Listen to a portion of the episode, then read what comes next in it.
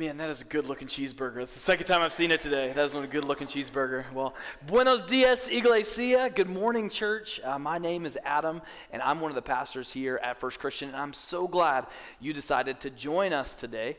Um, we're in a really fun series right now as a church called Summer Cookout, and we're looking at some fun food stories throughout the Bible. Um, there have been some great messages in this series already.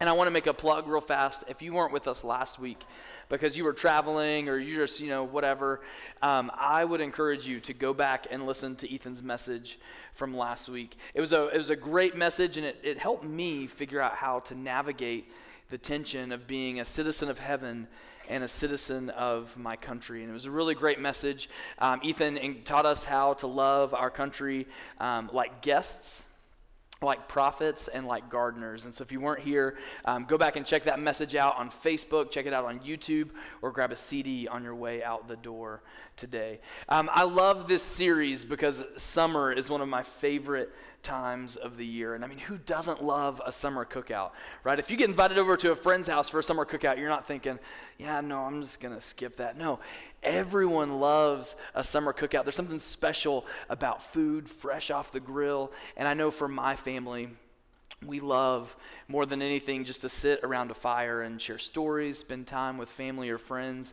um, hang out with our dogs, or just read a good book. There's something special about summer. And summer in student ministry um, is a really unique time. In fact, in, during summer, we have all sorts of awesome ways that we get to see God work in the lives of students. So we do all kinds of trips and events and special things and stuff like that. In fact, actually, we have a lot of students who are leaving um, after services today to go to Appalachian Christian Camp for the week, a lot of our middle school students. And so I was thinking today, I was thinking about summer and I was thinking about um, like the trips and things like that that we go on student on in student ministry. And then I was thinking about our story for today that we're going to be looking at from the Bible. And as I was thinking about all of that, I started thinking about the first mission trip I ever went on. So the year was 2009. And for those of you doing the math at home, I was 19 years old.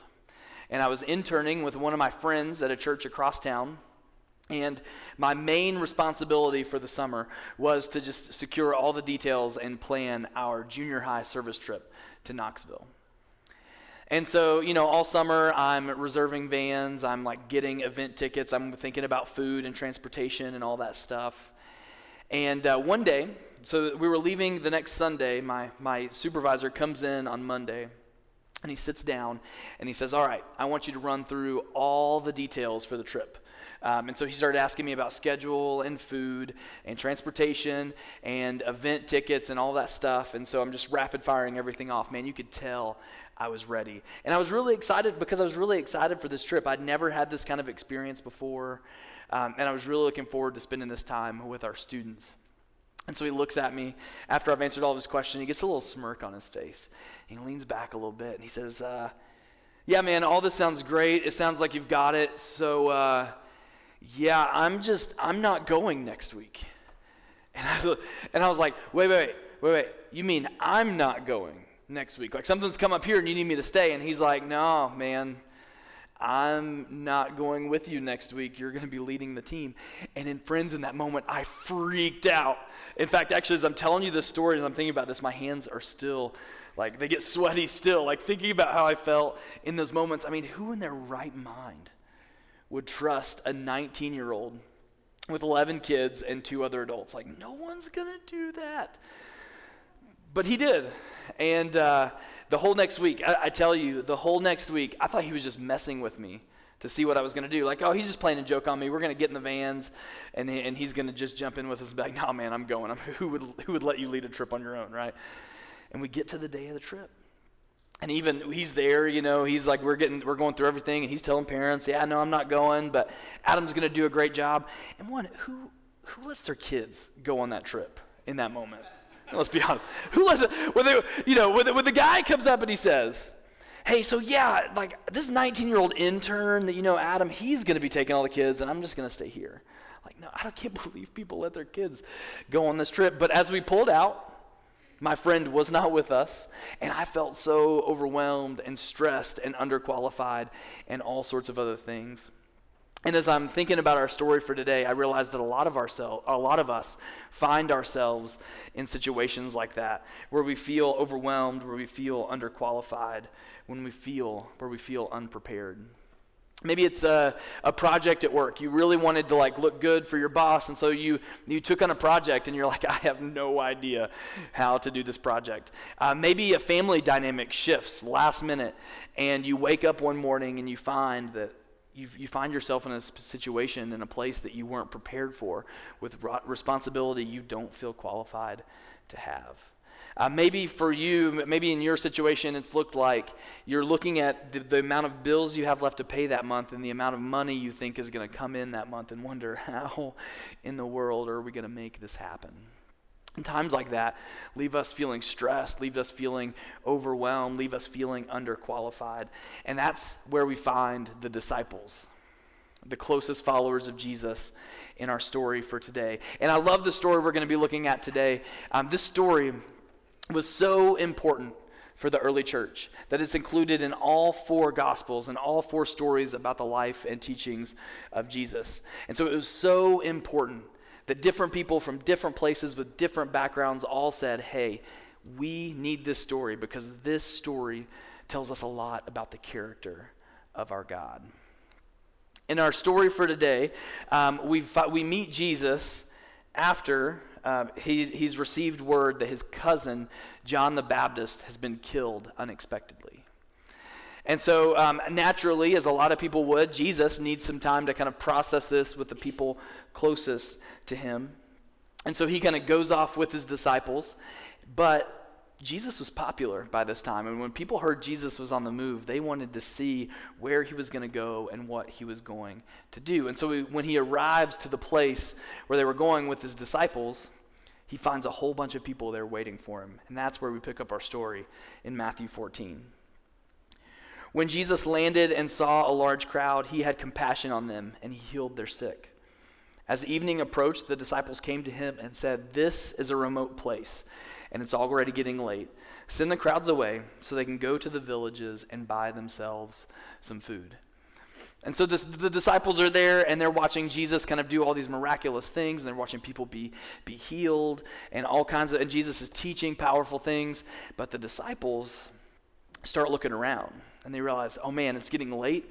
It's, uh, it's not going to be safe for these people to travel at night. And it just takes one group of people to get just a little too hangry for this to blow up in our faces. So we got to send these people away to get some food. And so they go to Jesus and they say, Hey, Jesus, like, listen, that group over there, if they start getting hangry, it's going to be a problem. We need to send these people. Um, we need to send these people home so they can get some food. And Jesus replies to them and he says, No, they don't need to go away. You give them something to eat. And in Mark's version of the story, the disciples get caught up in the logistics, and I think they were, I feel, I imagine them in my mind like me when I was sitting in that chair finding out that I was going to be going on that trip alone, and they think, wait, wait, don't you mean you, Jesus? You're going to give them something to eat, right? And Jesus says, no, no, no, you give them something to eat. And so I imagine them kind of looking together, like gathering together and trying to figure out what to do. And I think their first response would be, oh my gosh, why does Jesus always put us in this situation? Because if you if you read the stories before this, if you look at the stories before this, Jesus they've just gotten back from a trip where Jesus said, "Hey, so I want you to go and share the good news in this region, uh, but I don't want you to pack any bags. I don't want you to take any money. I don't want you to take any food. You can take a walking stick with you if you want, but that's all." And they go. And I can imagine someone saying, like, isn't, isn't that good enough for you, Jesus? We just did that, and now we've got to do all this. And then I picture John, because he's the youngest. He's got his iPhone over in the corner, like searching for caterers and restaurants. And he's like, man, there's not even a Chick fil A close by. Like, they would take this catering order, no one else would. Uh, there's nothing, guys. And then I picture Peter with him, and he says, now, guys, even if we have the food which let me be the person to remind you all we actually we don't have the food and have no way to get the food. How are we going to teach these people to be prepared next time? How are we going to like what are we going to do to teach them to make sure they bring food with them next time? And so they're trying to figure all of this out but jesus doesn't get caught up in any of that. Instead he just asks them to look around and see what's available. And after they search, they come back with something, but it's not anything special. They say, We have here only five loaves of bread and two fish. And the author of John tells us that these five loaves and two fish were brought by a little boy. And that little boy didn't come that day prepared to cater a conference, and he didn't have a year's wages to offer, but he heard the disciples talking. He knew there was a need, and he offered up what he had at his disposal. And I imagine the disciples, you know, like looking around and asking for food. And I, I, imagine the little boy giving them, you know, what he has, and then they continue searching. And I imagine some people as they pass, like not wanting to make eye contact with them because they don't want them to ask them for food. I imagine some people sitting maybe with their family with picnic baskets, like other people had food, right? They just didn't have enough to share with everyone. And so when the disciples came by, they said, Ah, we just have enough for our family. We're so sorry. And they keep searching and I can imagine how they felt when they came back to Jesus. And they said, Well, Jesus, this is what we've got five loaves and two fish. And Jesus doesn't shake, like Jesus, that doesn't bother Jesus at all. It's almost as if he's expecting this because he says next, Bring them here to me. And he directed the people to sit down on the grass. And taking the five loaves and two fish and looking up to heaven, he gave thanks and he broke the loaves. Then he gave them to the disciples, and the disciples gave them to the people. And they all ate and were satisfied. And after it was all said and done, the disciples picked up 12 basketfuls of broken pieces that were left over. The number of those who ate were about 5,000 men, besides women and children. So there's at least 10,000 people here, right? Man, talk about a summer cookout.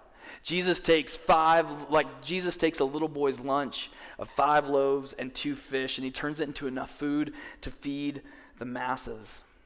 And the story today is a reminder that our God turns ordinary offerings into extraordinary things. And I recognize this morning that we hear this story in different ways at different times in our life. And so some of us may be sitting here this morning and we're focusing on the ordinary and we're looking around and we think about what we have and we say, man, how insignificant is what I have to offer? If Jesus can do, if God can do miraculous things, then he doesn't need what I have to offer. And we focus on the ordinary. But then, and this is the place I found myself in this week as I sat with this story, uh, sometimes we can focus on the extraordinary and we pause and we wonder, man, isn't it amazing that God does some of God's greatest work with the most ordinary offerings? And that's what I'm thankful for today, and that's what I'm challenged by today, is that our God can do extraordinary things with ordinary offerings. I mean, that's just what our God does. Our God takes the smallest gifts that are freely given, and He turns them into extraordinary, world altering things. God turns our small offerings into whatever God needs to accomplish God's plans and purposes. And God doesn't just do this for Jesus. I mean, you know, sometimes I look at the stories about Jesus and I'm like, yeah, you know, Jesus, Son of God, God with us, like direct connection to the Father. Like, Jesus is so awesome. But that couldn't happen in my life. Like, I'm not Jesus, right? And you might be entitled to that thought if we didn't see time and again throughout the Bible that God takes ordinary things and turns them into something extraordinary. God did this with people.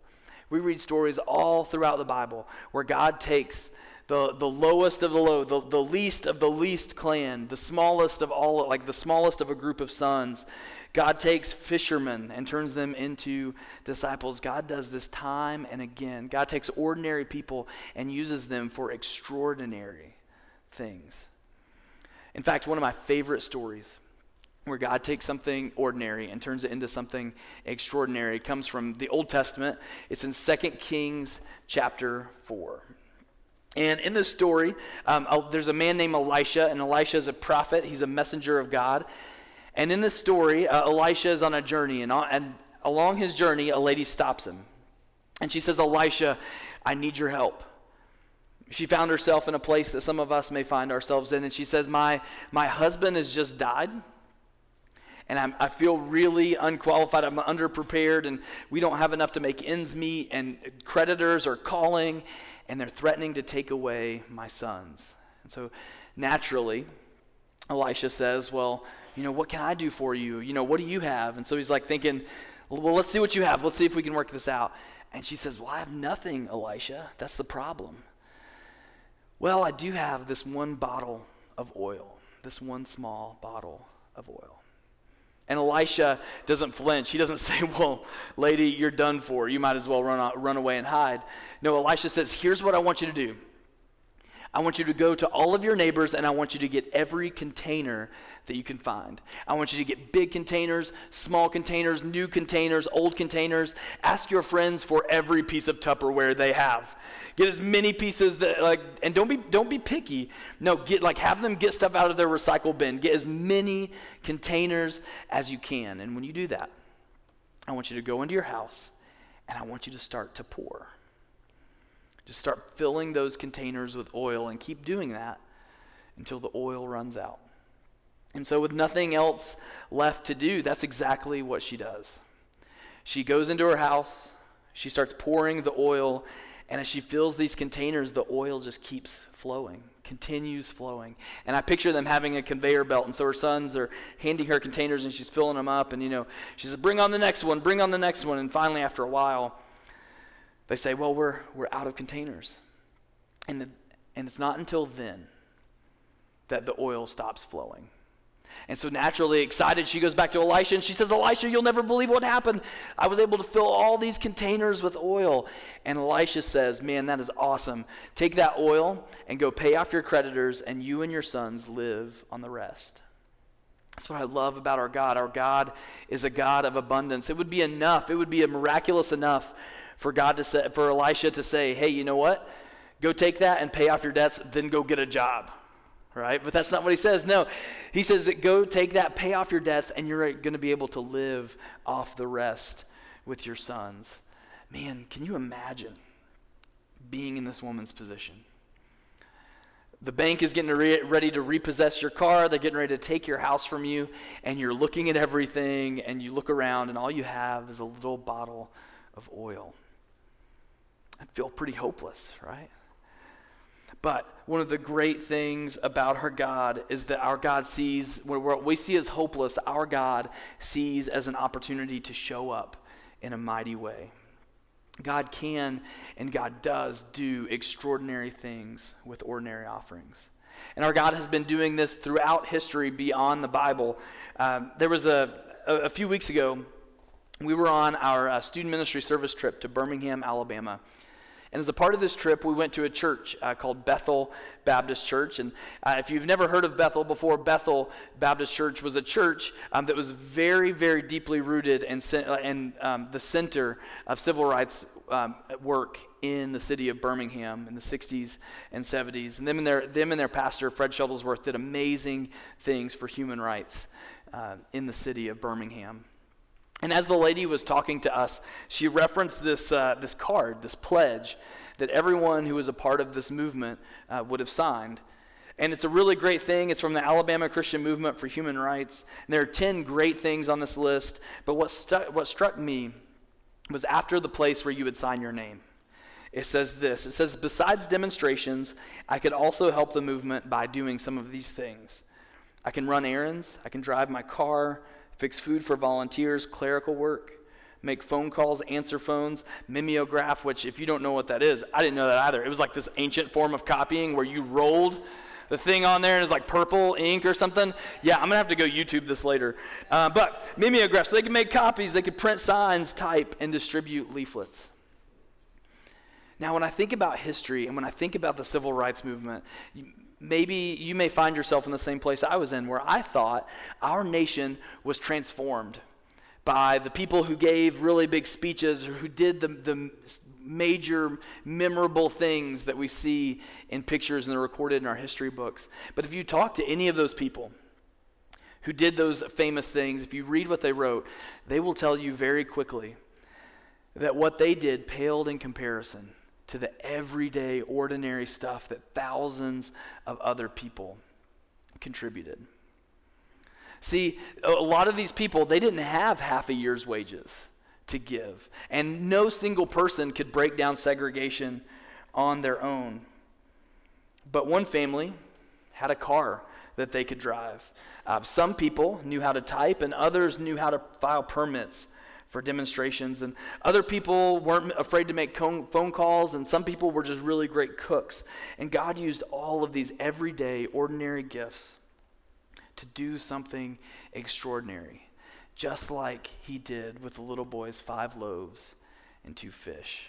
And God has done this same thing in recent history here at First Christian. I was thinking about the Send initiative this week, where all of us got together and we believed that it was so significant and it was our calling to invest in the next generation of leaders and to be a sending church. And all of us, believing that together, were able to raise over a million dollars to start a new leadership program at Milligan, to start some new churches, and to fund some internships and residencies. And all of us did that together. No one person had that money ready to give. It was all of us saying, Hey, I don't have a million dollars, but I have a little bit, and here's what I've got. I think about the Love Month food drive we did in February. I think about how we as a community recognized the great needs in Johnson City, and we responded in a huge way. We worked together to collect over enough food for over 4,500 meals. And all of that happened not because someone said, Hey, I've got this big warehouse and I'm going to donate all this stuff. No, this happened because all of us just said, Hey, we see this need in our community. And I can offer a jar of peanut butter. I can offer a can of soup. I can offer some breakfast cereal. And all of this happened because people were just willing, us as a community, we were just willing to give what we had. Friends, God can do extraordinary things with ordinary offerings. And I was like humbled and challenged um, and overwhelmed, and I was blessed as I thought about all the ways that God has been at work in our world through ordinary offerings.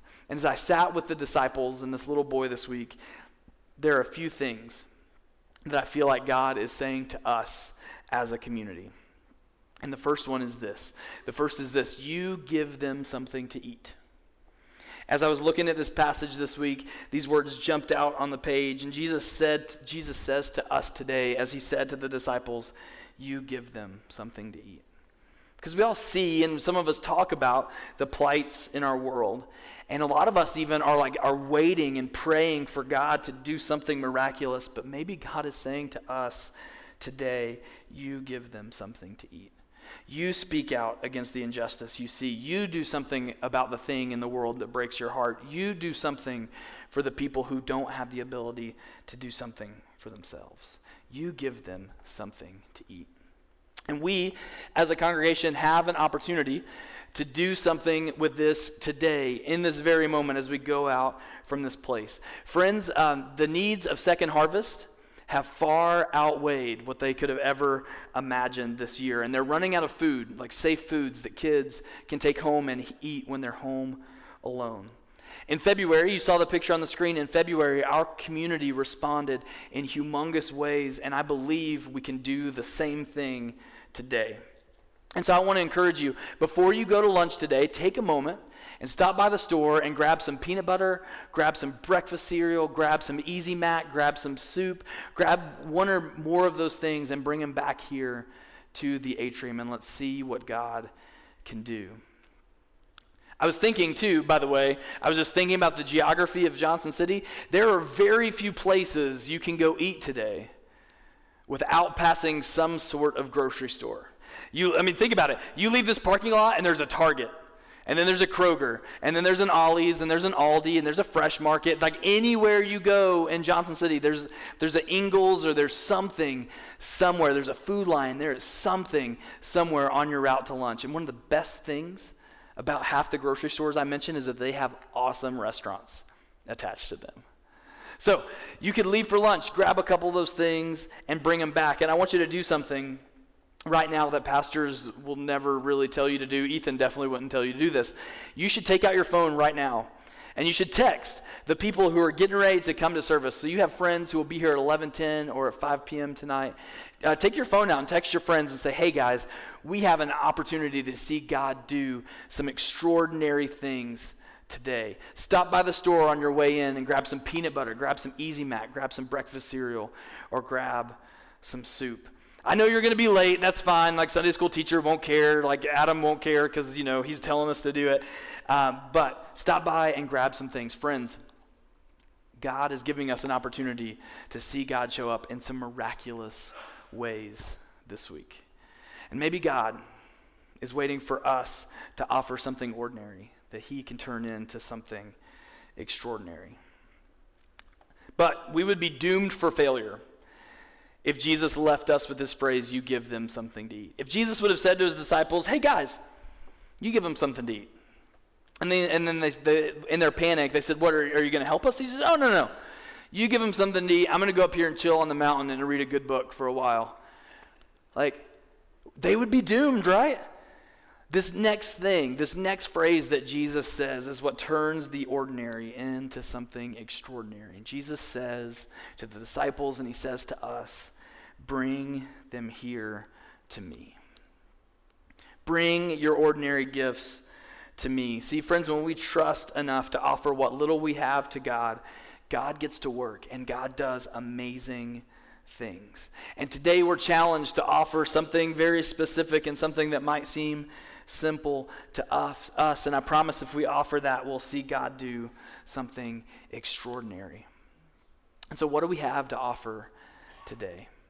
For some of us, it might be money. Today, you might be saying, you know, I've got to leave church right now and get on a plane for work, uh, but I can give a friend five bucks to go buy a jar of peanut butter, to go buy some Easy Mac. It might be resources. Um, I can't tell you how many times our student ministry has been blessed, consistently blessed, by people who are willing to offer snacks on Sunday morning, by people who are willing to give food for events, by people who are just willing to say, hey, you know, I don't really I don't really do great with kids, but I have a pool or I have a climbing wall or I have this great game room or this fun hangout space.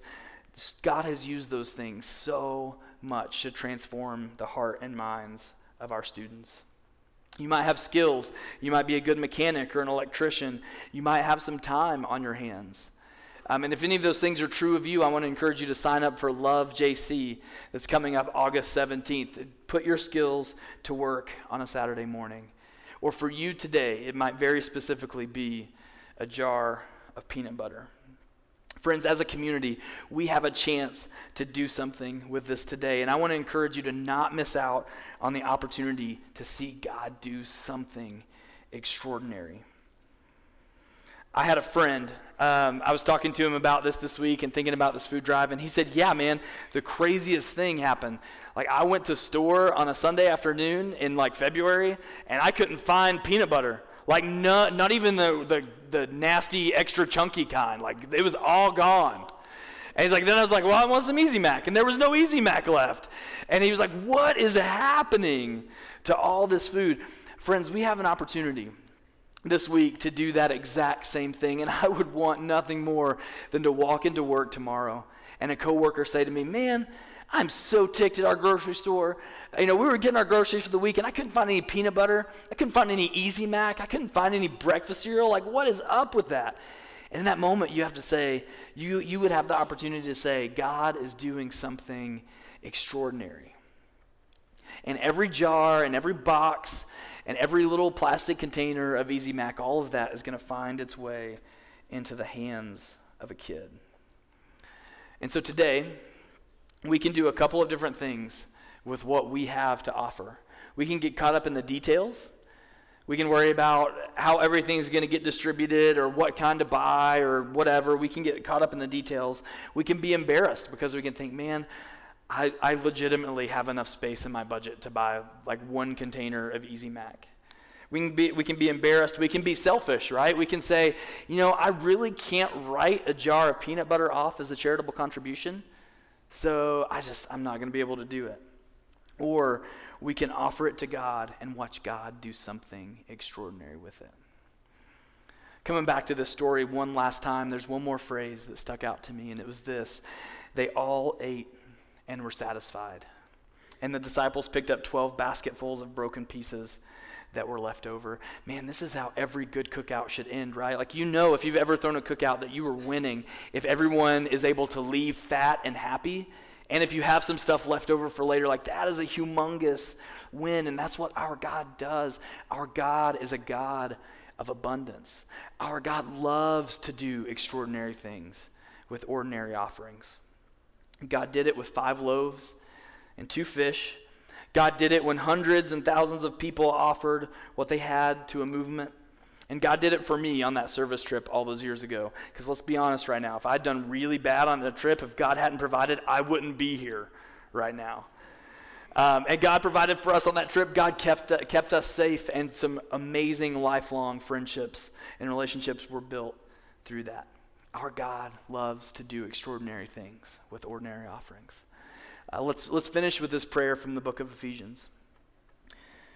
God, I pray that out of your glorious riches you may strengthen us with power through your Spirit and your inner being, so that Christ may dwell in our hearts through faith.